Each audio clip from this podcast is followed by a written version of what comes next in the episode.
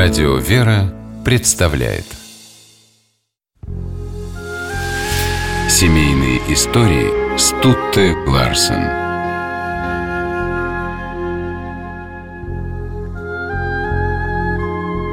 Двадцать шестого декабря 1783 года в семью коломенского священника Михаила Дроздова пришла большая радость. Его супруга Евдокия Никитишна родила сына. Родители крестили младенца и нарекли Василием в честь святителя Василия Великого.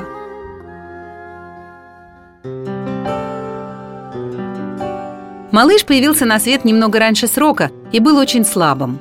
Евдокия Никитишна дни и ночи проводила у колыбели и, глядя на крошечное худенькое тельце сына, порой тихонько плакала. Отец Михаил утешал жену. «Молиться надо, милости в Бог, выправится наш мальчонка», — говорил он. И бессонными ночами Глядя на икону Богородицы, матушка просила ее сохранить дитя. Родительские молитвы были услышаны. Васенька стал крепнуть. Мальчик любил просыпаться рано, еще до восхода солнца. Он открывал глаза, но не кричал, а тихо лежал в колыбели и внимательно наблюдал, как отец собирается в храм служить литургию.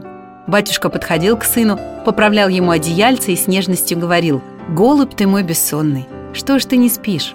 Так повторялось почти каждое утро – и когда маленький Вася заговорил, первым, что он произнес, было слово «голубь».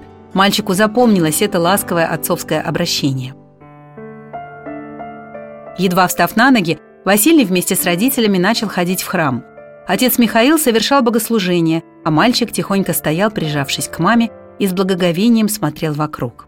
Однажды в самом конце службы, когда свечи в церкви гасили, Вася увидел, как тонкий дымок от них поднимается вверх, и радостно воскликнул «Мама, мама, смотри, молитвы к Богу пошли!» Василий рос веселым и подвижным. Часто с самого утра убегал вместе с приятелями на рыбалку, и мать едва успевала сунуть ему в руки узелок со свежим хлебом и бутылью молока. А после игр с друзьями Вася шел в гости к бабушке и деду. Бабушка Домника Прокопьевна баловала любимого внука сладкими пирогами.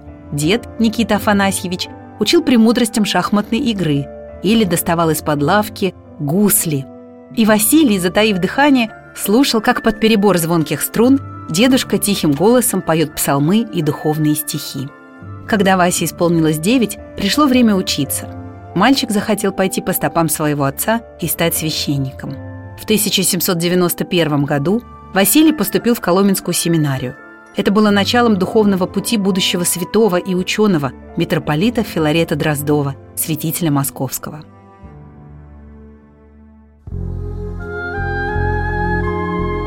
Монашеский постриг, высокий духовный сан и важные дела на церковном, образовательном и государственном поприще не отдалили митрополита от семьи. На протяжении всей жизни он вел переписку с родными.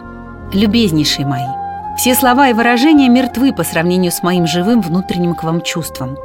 Я смею надеяться, что даже без помощи пера и бумаги вы уверены в его безграничности».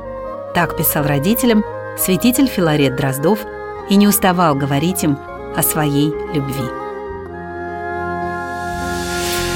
Семейные истории –